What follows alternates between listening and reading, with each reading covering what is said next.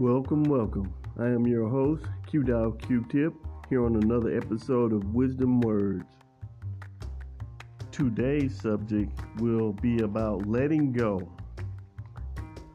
What is weighing on you that is keeping you from fulfilling your purpose or your dreams in your life?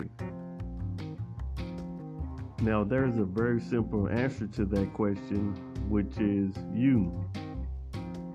Why you? Because it started with you and it will end with you. You can't hold on to what people say about your life that's not living for your purpose. I hear the term same old, same old, which sounds like you're living with your old attitude, your old failure, or your old heartbreak from your past every day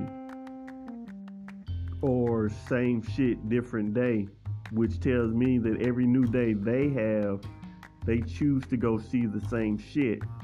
So why would you be concerned about what they say you should be doing to better your life? You have to accept yourself for who you really are and not what you have been programmed to be. You have to love yourself when no one cares even though they say they do. Their intentions are meant well, but to be brutally honest, many would miss a step if you dropped off the earth right now. If you want to be immune to what's holding you from soaring, you have to give up what's holding you down. You cannot hate if you want to let go of something or someone. The suffering is only there when you choose to hold on to the memories. The act is over. What's done is done. What was said is in the past, and this is a new moment in time to do better. Don't let the infestation get into your heart. Letting go does not mean that you're giving up on yourself or someone. It's just a realization that some people are part of your history only and will not be part of your destiny. I know it's hard, but you can't be afraid of change because no amount of time will ever heal your emotional pain you go through with some people. And some people believe holding on to these weights makes them stronger but there are times when letting go of the weight requires more strength than holding on to the old. Every day is a new day. Every second of every instance is your moment to move forward.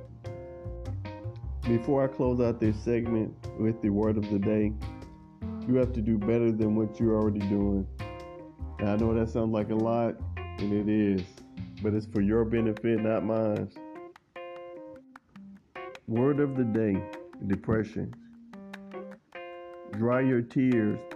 The journey you're going down will be dark. Many will turn their backs on you. Few will try to help. All will say they understand, yet they cannot. For no one pain is the same as the last pain, no matter how engulfed they are. The ones that preach to you do it in good faith most of the time. Redeem yourself with acts of selflessness because you are the emerald in the rough.